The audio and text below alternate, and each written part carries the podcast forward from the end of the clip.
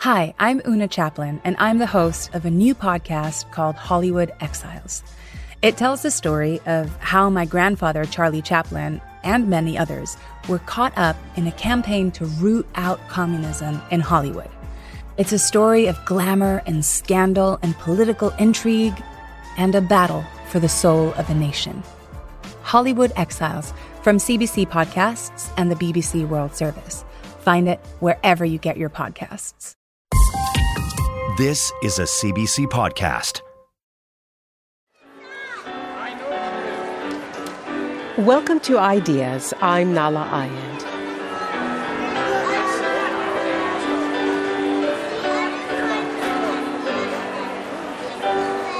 In 2010, shoppers at a food court in Welland, Ontario, were taking a lunch break during their pre Christmas shopping.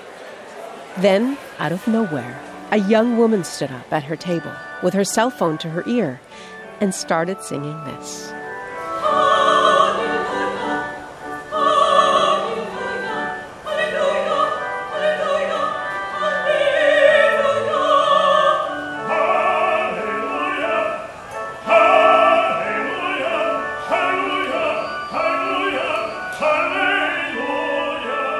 Of course, the singers are performing what may be the most famous piece of classical music of all time the Hallelujah Chorus by George Friedrich Handel. The Hallelujah Chorus is the high point of Handel's 1741 oratorio, and his Messiah is now a musical staple all over the world.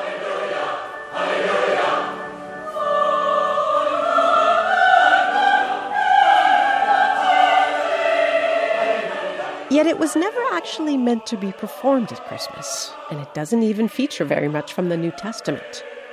It turns out that Handel's Messiah, as popular as it is, is full of mysteries and secrets.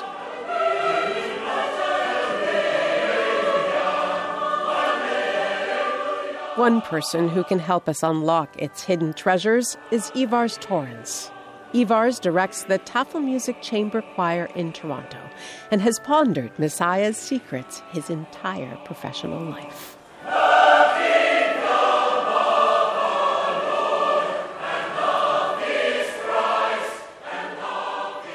Today, Ivars joins Ideas contributor Robert Harris to share their thoughts about its creation, appeal, and power.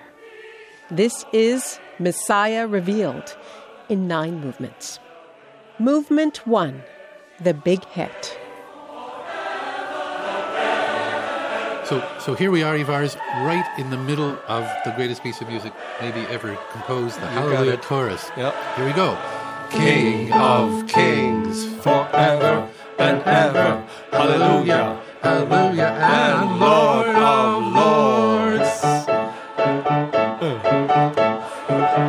And now the sopranos start their climb. And just go up. Hallelujah. And Lord of lords. And they hold it until they're blue. And King of kings. And a minor key. Minor. And Lord of lords, King of kings, and Lord of lords. And then it still unfolds. It's amazing, you know. It's so simple. It's so simple. It's just going up and up, but there's Up that minor up. chord that gives just a hint of darkness in here. So there, there's secrets in here. There's secrets in this score. People this think they know this piece so well, but hidden in it, Handel has all these secrets. It's sort of the, the theme of our whole hour is that the Messiah that people love and have listened to for centuries, literally, it isn't exactly what it seems to be. It's something more interesting. There's always something to find. so we've all listened to the Hallelujah chorus. If we've watched television commercials or been Yeah. sing-alongs, and some of us have attempted to sing it. Not many of us have attempted to conduct it. The sense I get for the Hallelujah chorus is the conductors just wind up this thing and then they let, it go, right? Well, it comes at a point where where you've built the piece up, and it gets to this climax, but it itself is a little miniature, beautifully structured piece that if you give away its secrets too soon, uh, you know, you have to be really aware of the dramatic pacing.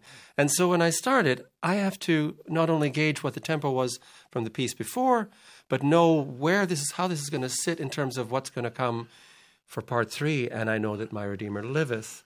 So pacing and not giving away stuff too soon because finally when you get to where we arrived and lord of lords it's only the first step because then he starts going through and he shall reign and he shall reign and then he starts again with uh, and we're still not done you know?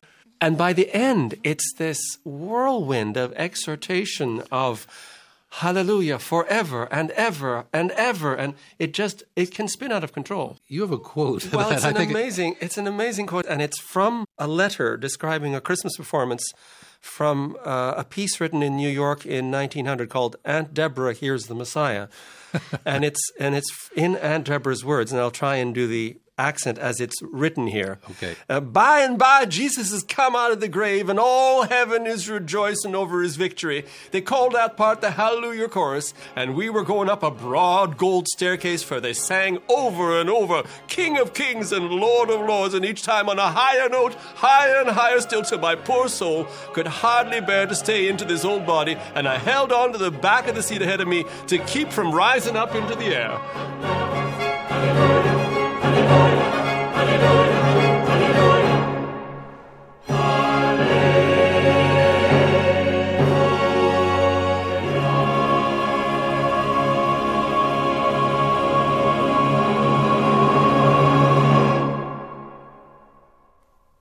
Movement two The Work. So Ivars uh, Aunt Deborah was onto something there, but you know we are talking about Messiah, um, arguably the most famous piece of classical music ever written. You know, it's 1741, 42. It's Yep. 270 years old.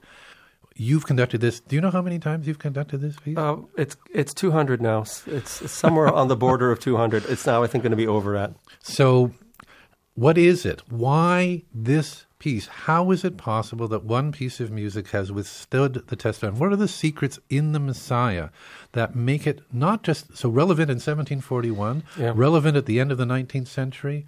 You know, packs houses throughout North America. There's 14 performances of sold out Messiah in Toronto every year. Yep. Why? Well, there's I think there are a number of factors. The first of all, and and that's the plainest to see, it's great music. You know, it's filled with lyrical melodies, memorable melodies. I equate them to the best of the songs that Frank Sinatra used to sing or the Broadway musical tunes that everyone could whistle. They they catch the ear immediately. I mean, I know that My Redeemer Liveth became so famous that the middle section da da da dee became one of the, the little motifs of Big Ben. Da da dee dum ba da dee da. But when we get beyond the music side of it, I mean, we're, I mean, this is quote unquote the greatest story ever told. This is the story of Jesus. So far, quite apart from the music, how does Messiah, which tells a very deeply religious story, manage to succeed in a basically secular age? Well, I think people, of course, are affected by the text. They are inspired by the text, the idea of goodwill towards men, uh, peace on earth, all charity, all all the good things that humanity uh, should be doing. But when the Victorians transferred the Messiah from Lent to Christmas, So this was originally written for Easter. Exactly, as a as a kind of contem- contemplative piece. The Victorians transferred it to, to Christmas, and you realize that a Christmas Carol by Dickens has the same sort of motives of of charity and goodwill, and so it became one of our rituals. I think it's a mishmash of secular and sacred. It just gives us a good feeling.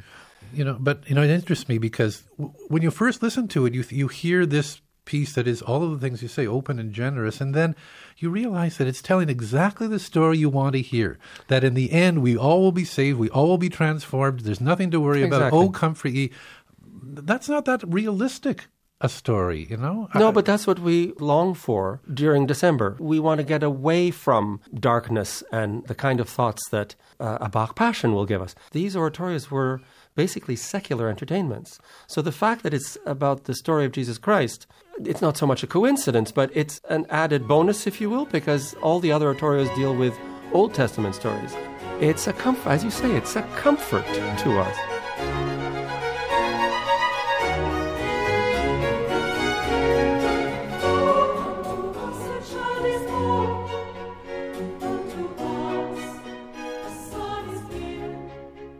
Around these times when we're looking for some kind of sanity in our lives, we need ritual.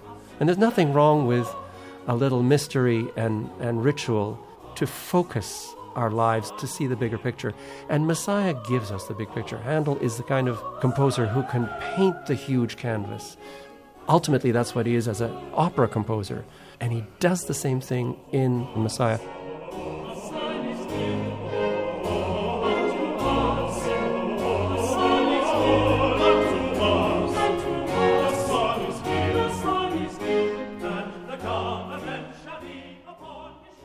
Movement three One Messiah or many? So we're here to look at the Messiah both from a cultural a point of view, but also from a musical point of view, because you are a conductor. You know, I think people don't understand exactly what a conductor does. I mean, in fact, I know people don't understand what a conductor does because they come and they watch you waving your arms exactly. around, and they think to themselves, "Wouldn't they just keep playing even if he wasn't waving his arms around?" But Or they say, Oh, I'd love to do that too. yeah, well, we all would love to do that too. That is no question. But you know, it's interesting. You know, we talk about one Messiah. We talk about the Messiah. We've been talking about it. There is no. I mean, that's a that's a complete um, fraud. You know, there's so many Messiahs in a way. He remodeled the work every season. He custom fit the arias according to the cast of singers and their voice types. He would rewrite them entirely. So we have three or four versions of most of the arias, but these are all marvelous in their own way. Yes, it is not a fixed piece. This is such an important idea, though. You know, I think that I mean you understand that because you you look at the scores, but you know when we think of classical art and and the importance that classical art, whether it's literature, whether it's music, the sense that there's uh, something eternal about it, something unchanging about it. It's we need that's a need I think we have as a society. The reality of it is much more fluid. And it's scary to think that it's fluid. We want these things to be fixed, you Yep. know? Well, I think it's also a, a 20th, 21st century thing that we need to to have things in a certain way. The 19th century didn't look at it that way. Mozart updated Messiah to the tastes of the time. And this kind of rewriting is the kind of thing that was going on right through the 19th century into the kind of bombast that we get in Messiah with the modern symphony orchestra and the chorus of a thousand. Well, I want to talk to you about that because I know you don't like the word authentic, and the people in what we call the historically informed performance movement. But Right. I'm going to use authentic for a moment Okay. because the idea of getting back to the way things, some version of the way, um, it's such an important idea, and it's such a recent idea. It means something to me that we. As you say, the 19th century had no No, qualms. no interest in that. Why? Well, let's- let's listen first, and then I'll ask you this question. Yeah. So I'm going to play two versions of the overture, one of which is yours. Okay. The second one is yours. I think you mentioned to me that the first Messiah you ever heard on record was Sir Malcolm Sargent. Is that That's correct? right. That's right. 1946. Okay. So here's the opening of Messiah. This is the Huddersfield Choir. So take a listen. This is one interpretation of how Messiah would sound.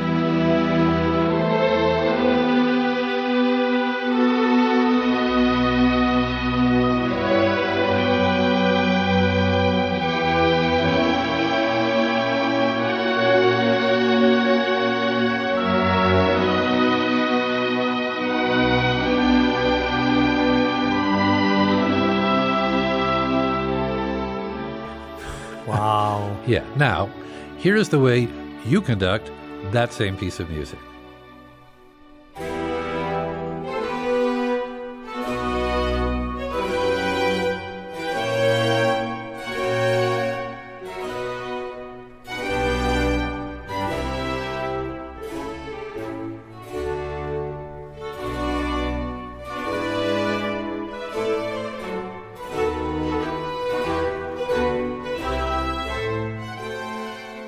Those are two different pieces of music. That is not an interpretation, Ivars. That is a different piece of music. It's Yeah. so shocking to me when I hear, you know, and the Sargent was very, very famous. The, the notes on the page that gave rise to the Malcolm Sargent version Yep. and that gave rise to that Yep. are the same. Yes, but those are just notes. They're shorthand. You have to know the language. You can take the same notes and you can you can translate them into your own familiar language, or you can go back and figure out what that language is and what do these mean these notes mean in, within the context of that language. So uh, notes, the black specks on the page, are just the beginning, and I need to try and figure out what the composer is telling me and and music is very cryptic that way, and that's why we all bash our heads against the wall, saying, "Well, wish he was just here. Could he just answer the question for me? what the hell do you mean here?"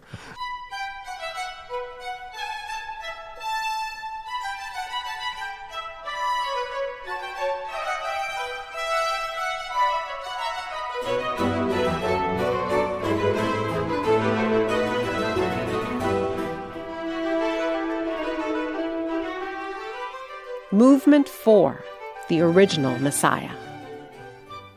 So the question of historically informed performance raises the question of what Handel thought Messiah was in his time. Because for for us, it's as you say, it's this ritual. We troop down, you know, it's Christmas we sing and- along, yep. it's wonderful, and we bring our texts, and we have a wonderful time. Yep. Uh, you know, that's not what was happening in England when he was writing this piece. I mean, it was completely different for him, and it seems to me we we need to know to really appreciate this piece what motivated him to write it. Completely, and and the whole idea of having an oratorio season uh, in London was due to the fact that um, England was having a lot of social problems at the time. You had the real huge problem of gin, where it was being made uh, in basements, and mothers were drinking it. People were dying from impure gin. There was crime, poverty, the decadence, and the immorality of the upper classes. All these things were troubling to the government and to the church. And so they decided that during Lent, there sh- this should be a time of reflection and, and for contemplation. And so opera wasn't allowed. And instead, it was replaced by the oratorio. And the oratorio is basically like an opera without sets and costumes. And it deals with Old Testament texts, moralistic things. This is like a moral. There's a real moral very, sense. In, very much so. we call it Handel's Messiah. Handel's Messiah. We're going to go Handel's Messiah, but there's a forgotten man in Messiah. Someone had to put together words. That the words, That Charles yeah. Jennens, this forgotten, unknown, obscure figure who put together the text for Messiah. And the texts for Messiah are extraordinary because we're telling the life of Jesus, and all the texts, virtually, not all, but a lot of them are from the Old Testament. They're written 700 years before Jesus' birth. Yeah. Um, and in fact, except for one small portion that we'll listen to, none of the gospel texts are used. There's some from Revelation, there's some from the letters to Corinthians, and he's changed the words of some of these things. He's, he's sort of played fast and loose with the scriptures to create um, Something of his own. yeah, but but for a very real purpose, which we have no understanding. I mean, talk about a, a surprise about the Messiah. This is a part of a religious controversy.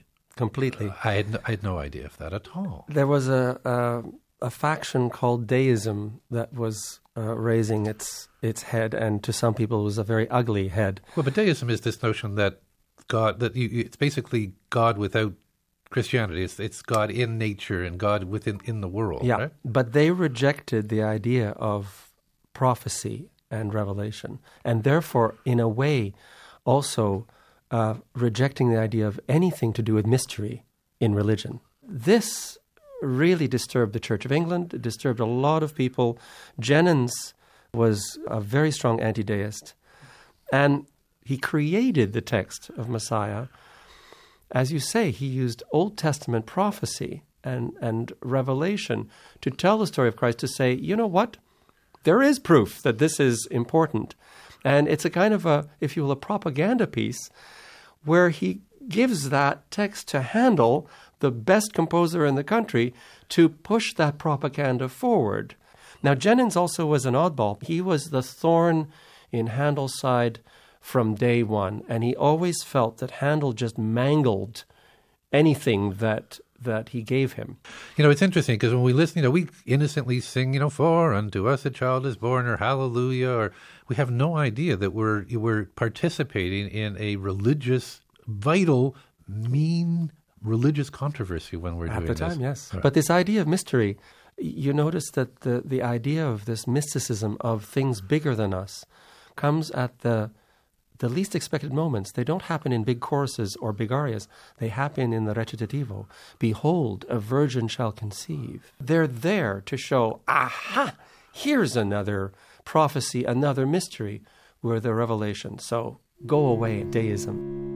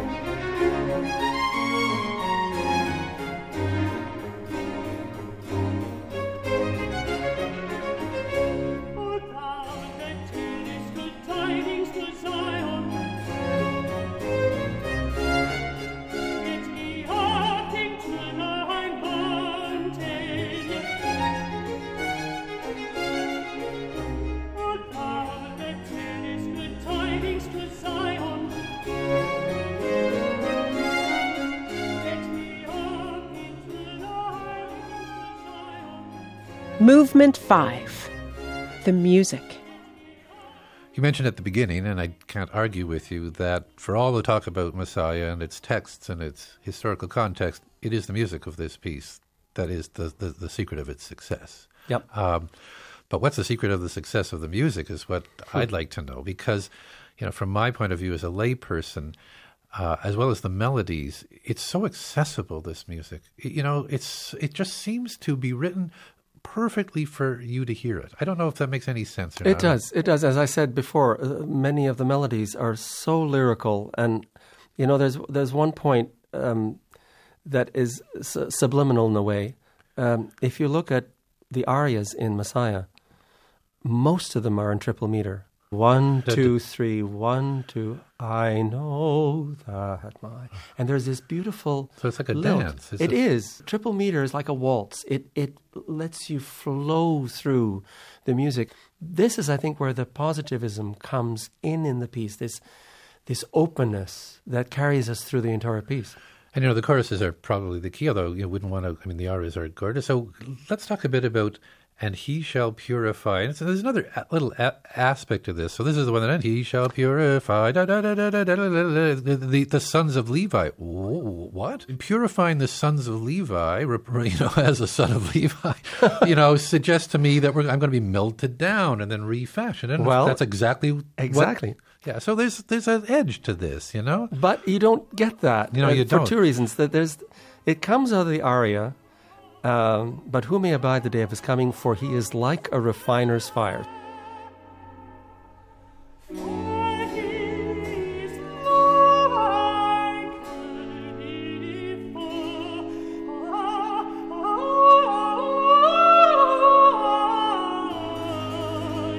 But the thing is, it goes directly into the chorus. Notice the chorus starts with an and.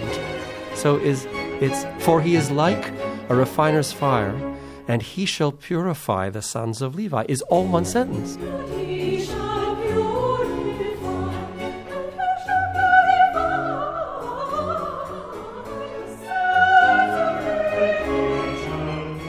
So he goes very easily from the ending of the aria into this chorus. But actually, if you take it the, the correct tempo, you get the licking flames with Um,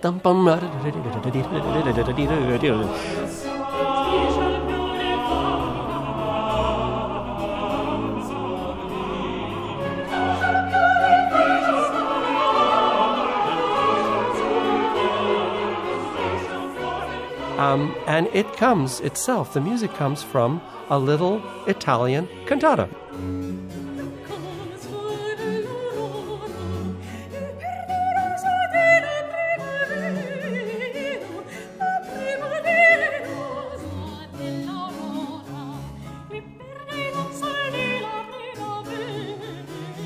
To take something that's a simple little duet for two soprano voices from uh, something he wrote earlier, he decides this would be great stuff for this particular chorus, and the text works.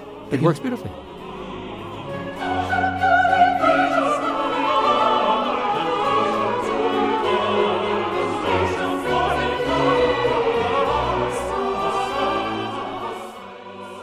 Messiah Revealed, Movement 6 Handel the Great Storyteller.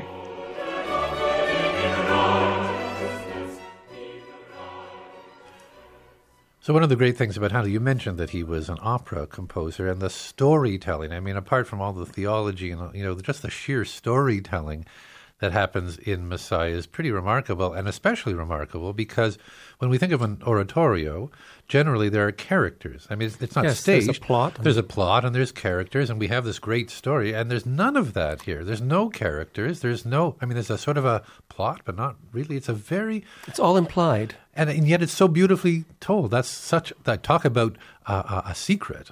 Know, Yes, of, of a, a composer, mystery, a yes. mystery, a secret of how you can tell a story without having a character, without having a speech. Yes. Um, how does he do that? You know, what's the secret to him doing that?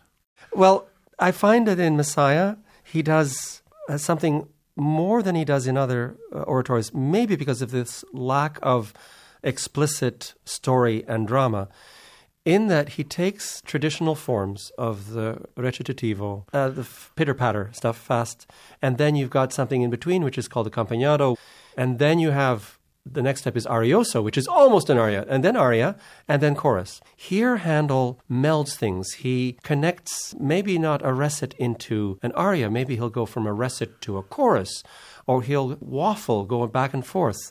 And one of the best places that he does this is in the nativity sequence. Yeah. So this is the one place in Messiah where they do use Luke. They use Yes. gospel texts because you know, and there were shepherds in the fields. How can you not use those Exactly. texts? So uh, I want to play that because it starts with this unusual pastoral, uh, a sort of like a second overture. Yep. It begins this It's a little bagpipe tune. bagpipe too. It is, it, and it's it's uh, the Italian bagpipers. They still do it to this day. At Christmas tide, they come down from the hills, playing their pipes to welcome the Christ child, and they play these lilting, lullabyish melodies on their bagpipes. And Handel, of course, spent time And in he Italy. spent time in Italy in his 20s and he heard this. So when he's back in London, at this particular moment, he's thinking of the coming birth of Christ. What better way than to announce it with a little bagpipe tune?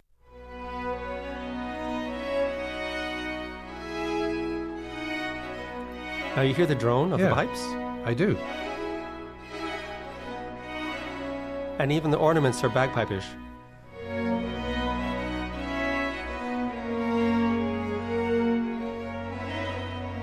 And he writes mezzo piano in the distance, like a memory almost of his good days in Italy.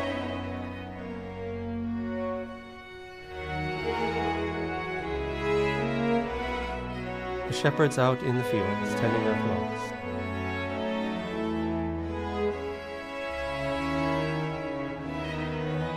Serene.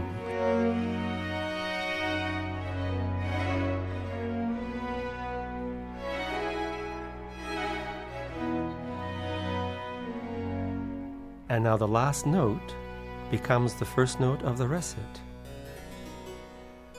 There were shepherds abiding in the field, keeping watch over their flock by night. Now strings come in. And it's big wings as the angel descends.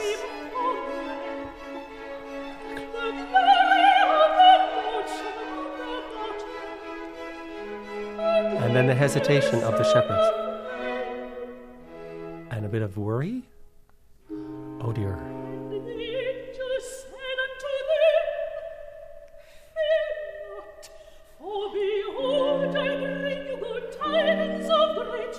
Very simple. Another recit- recitative. Now,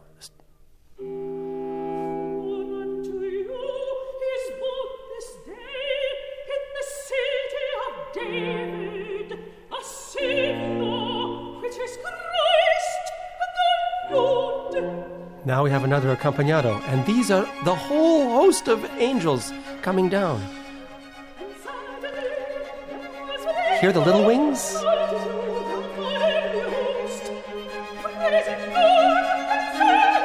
And here they are.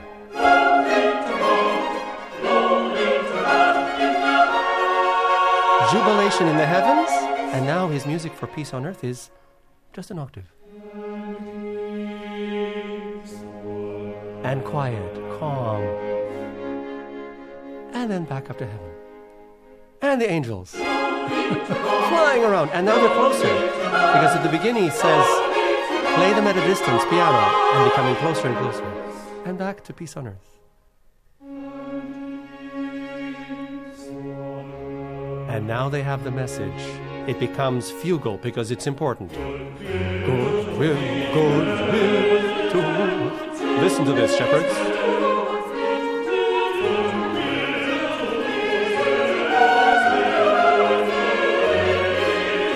And they all start flying around again. Glory to God. And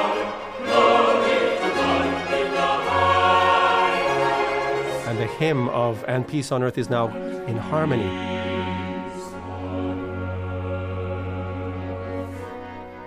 Another fugal bit. You're repeating the words.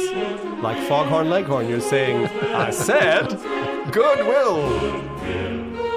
And I say,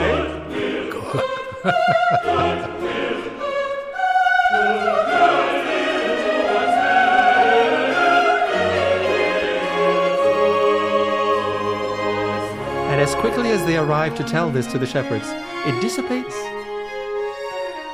And he reduces the orchestra to just a little string band that's slowly making its way back up into heaven and gone. You know, that entire thing that we just listened to was three, about four minutes of music. You know what? I want you sitting beside me for every performance in the side. and doing that from the beginning to the three hours later to the end. That was fantastic. It's so interesting to hear from your perspective, of course, because of I can hear you speak it and I can hear you conduct it Right. at the same time. And it's what you were talking about before about revelation. So, you know, surprise is one thing where you you you, you see something you didn't expect, but revelation is, is is is broader and more wonderful because what it is is music I've heard, and then you you reveal to me through your own insight and through your own training and your own instincts exactly what this means. And four minutes that are, of course, we all know lead to the great aria Rejoice Greatly, Right. which is just a reflection of the nativity scene that we've just had. It, it's so potent.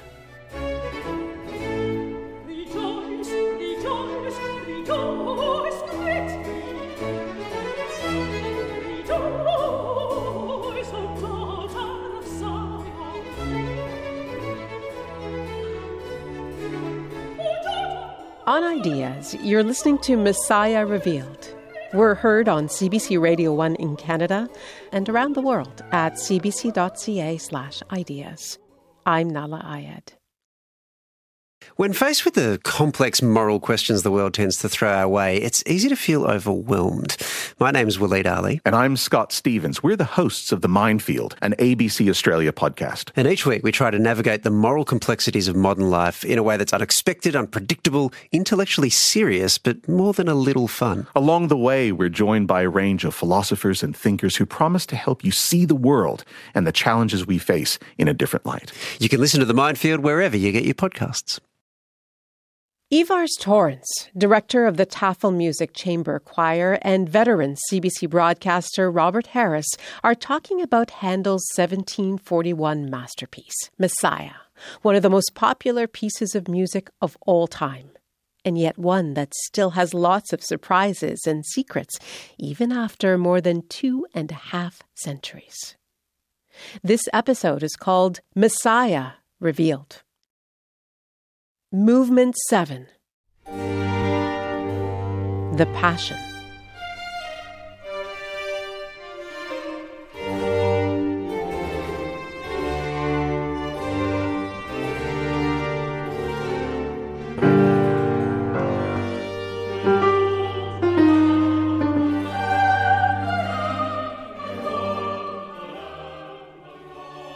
So, Ivars, I guess not unexpectedly, the longest portion of Messiah is the Passion Yeah. section, the section uh, of Christ's. Um, I don't know what you would call it because, and I, I say that because normally, in, in the Passion concerns the crucifixion of Jesus. That's the moment of his greatest um, triumph, eventually, but also his greatest pain and our greatest confusion. You know, when we see God, you know, dying in front of us. But of course, because Jennens doesn't use New Testament texts, right. he can't set the crucifixion. So the low point in uh, Messiah is not the death of Christ, it's the social rejection of Christ when truth isn't recognized, where it, it it's presented to you and, it, and you don't see it. this this opening of part two, the kind of this bleak bleak situation that we get in in the opening, he was despised, the rejection, the the mocking. It's that aspect. It's not the the physical uh, passion, but more the psychological, the, the the rejection, as you say. An oratorio traditionally is always in three parts. So we've been through the introduction, Comfort Ye, the Nativity, His birth, and now part the second opens, as you say, with this G minor, and it's in a form again that reflects the opening overture, That's the symph- symphony. And here, though, we have this exhortation on the word "behold," but the orchestra. After this, I call them two big, heavy, dusty Bibles. You get two. There's the second one. Then the orchestra does this. And then the seconds out. Everyone's behold, behold, behold, behold. They get a cadence and then find the choir one by one. They're doing the same thing. This leap up.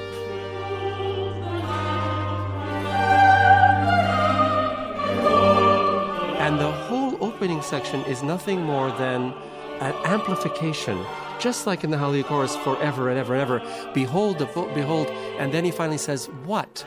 The Lamb of God that taketh away the sin of the world." Comes to a big cadence.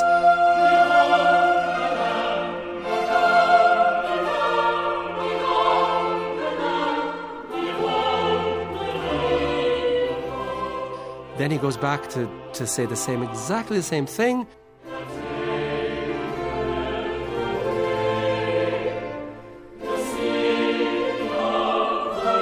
But in the middle,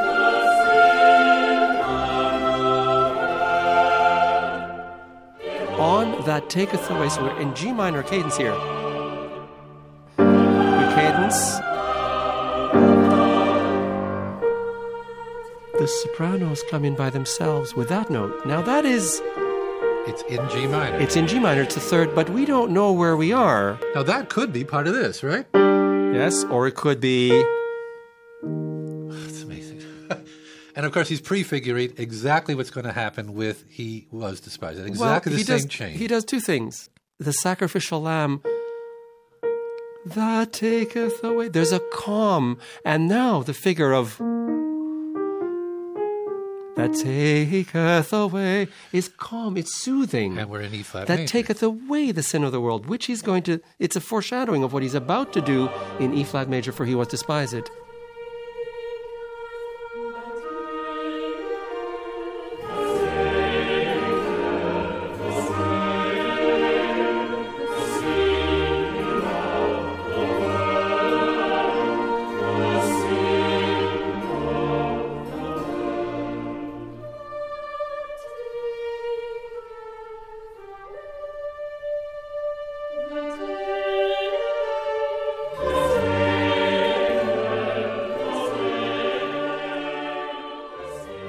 Interesting to me about this is that as a listener, I I understand all of this, but it's all subliminal. I have no idea this is. It's going by very quickly. Well, in a way, you don't need to know, but you are moved through this journey, through what the music does to you. but it's so interesting when you do unpack it to see number one the skill. Yep. Now, this isn't just a guy who just sat down and wrote a tune. Underneath, where you're not even expecting it, and you know there's skill that you can't imagine, and the economy. We talked about the economy. So you know you're in G minor, you're in E flat, and just just one note. One note, yes. and you completely change the character. Yep. And the other thing is, is that that E that E flat. We're about to hear. He, was. was was It's, it's the the same, same tune. Yep. He, he snuck it in. Yep. So when you hear he was despised, maybe It's- in part of your mind, Yep. You're hearing the. I've heard that before. yep.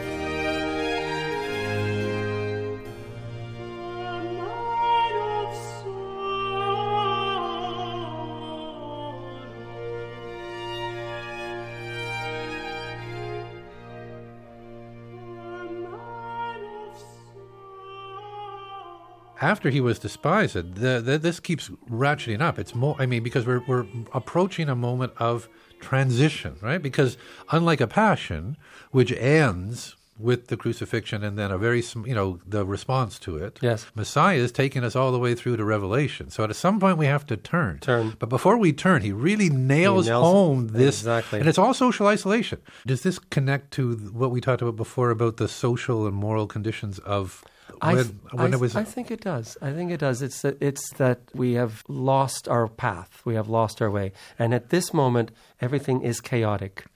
So it's again, it's not illustrating the the death or crucifixion of Christ. It is it's the breaking of his heart.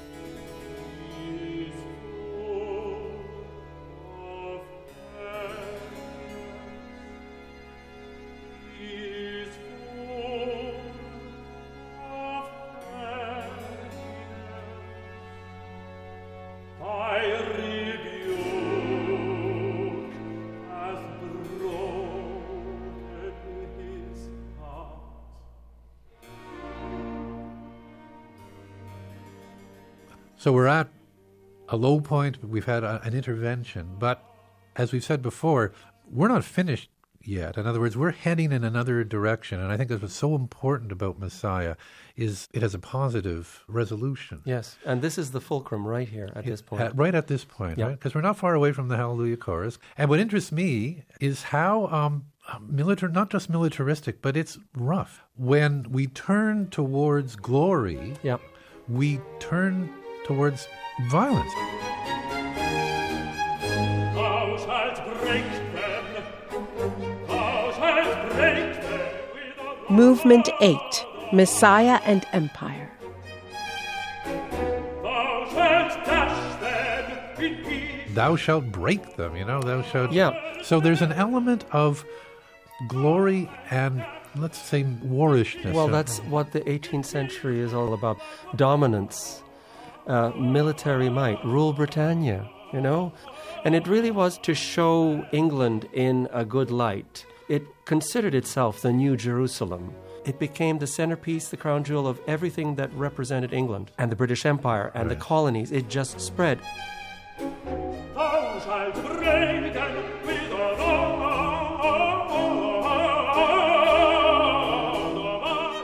we're, we're fighting other cultures, we're fighting other lands, we're fighting for England. And that's what's so interesting to me about how the Messiah got reevaluated Yeah. at a time when imperialism became the dominant English way of life. these are the days in the late 19th, early 20th century when you'd have, as you talked about before, the Messiah. Thousands. Thousands, thousands of people Well, it, performed be- it. it became the vehicle for these things. If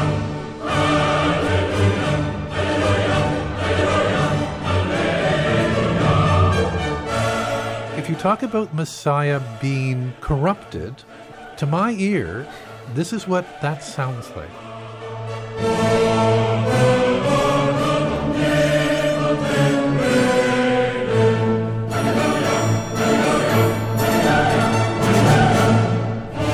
And it's just, again, Might is Right, kind of, it shows a different kind of aspect of this music. You and I have talked about where Messiah is popular, and it's not universally popular around the No, world. it's English speaking. and those places in Empire, Africa. yes. So you, you you hear it in France, you hear it in Italy, but you if you go on YouTube to look for versions of the Hallelujah chorus, you Yep. find them from Nigeria and you find them from South Africa. Yep. And you find them every place that the tentacles of Empire. English empire went. Yeah, but that's uh, that's adding a layer from our own experience, and I try and ignore that.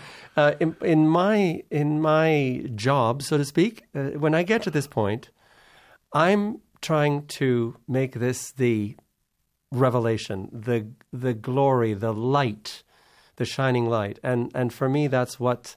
No matter what underlying motives were there or what what they may have been expressing in the original texts as well in terms of domination of uh, Christendom over other faiths. For me, it is uh, praise God. The, the, the words uh, hallelujah actually mean uh, praise to God. Movement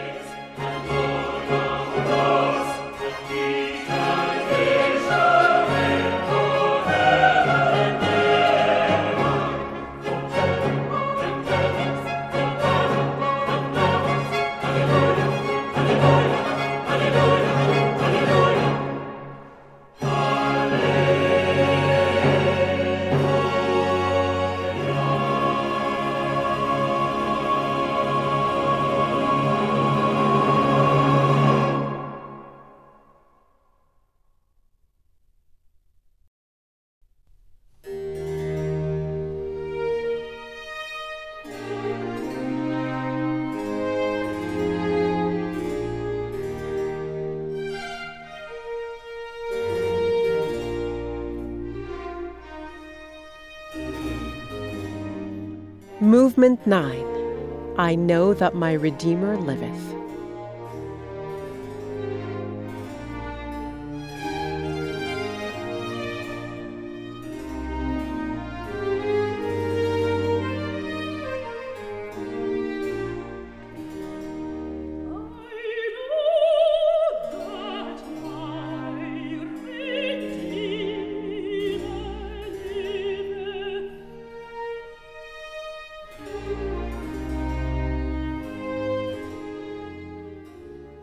So, despite you know how Messiah may have been used or abused, you know, if we go back into the work, the last section of Part it three, after, yeah, yes. part three, it's a very, very important part of the work, obviously, because this is the point where we, we as Christians or members of the faith or members of the human race, finally achieve uh, our final destiny. You know, and this notion of transformation, this notion that death can be defeated, Yep. this notion that we can be changed and we can achieve you know eternal life is so powerful i mean in everyone Well, we, we need something to grasp onto because if it, if we die and that's it, Yeah. that's hard to swallow. it is right? hard to swallow but you know more and more it interests me you know more and more in the 20th century philosophers artists and and, and individuals tried to come to terms with that Yeah. you know because the century that they witnessed Exactly. uh, forced them into putting aside, or at least um, not being able to grasp so quite so comfortably and Yeah. quite so easily this notion that oh everything will be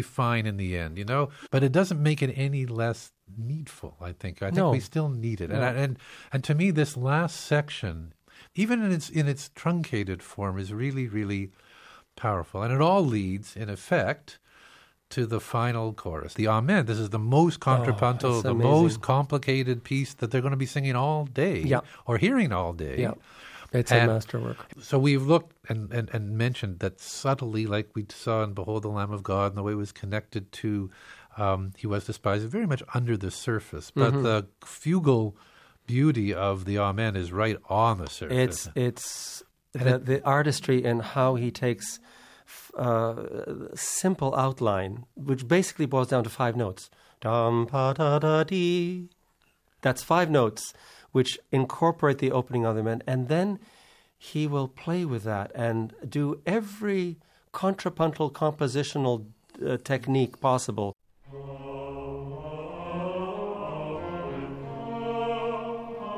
And it sounds to me like chant. It reminds me of Gregorian chant. It's gone the whole octave here in a few bars. Now the next voice comes in.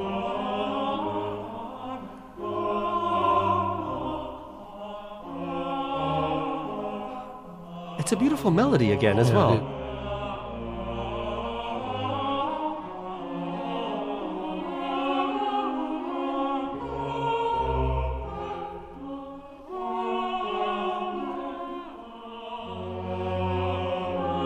You see, there's no orchestra here. That's right. It's just the choir with continuo.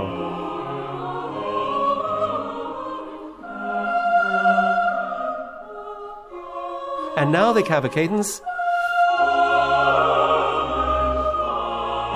This most amazing angelic, Yes, just Music. One, it's just the violins, right? yes, a duet between the two violins. Like two angels calling to one another. We see heaven in this.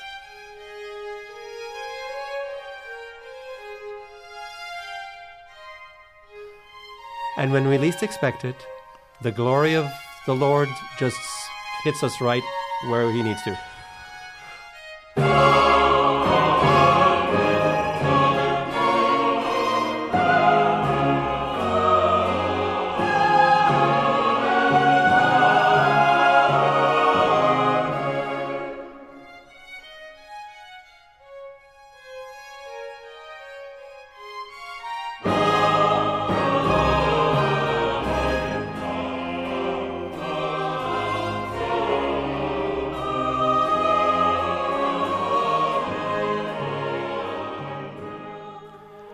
So we've come to the end of the journey with that Amen. Um, and as you've mentioned, you've been conducting Messiah for 35 years.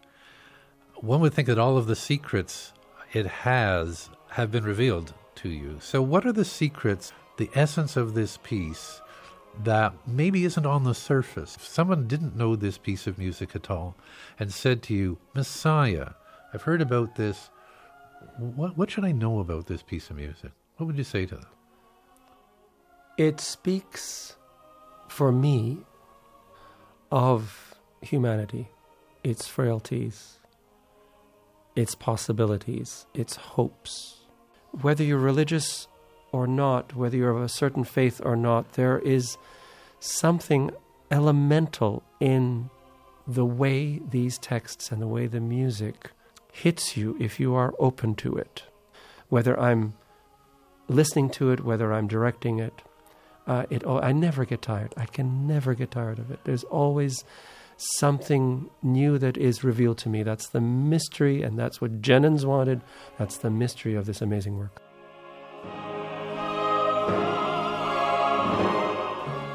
Ivars, thank you for taking us on this journey. It's been really, really fascinating. It's such a rich experience, and you've been so generous in expressing and sharing all of your incredible insights into the piece. So thank you Oh, very thank much. Thank you. It's been a real joy.